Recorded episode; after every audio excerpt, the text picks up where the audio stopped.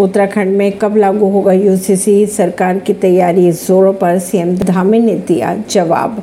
उत्तराखंड के मुख्यमंत्री पुष्कर सिंह धामी ने एक कार्यक्रम में शिरकत की और राज्य में यूसीसी को लेकर बातचीत भी की।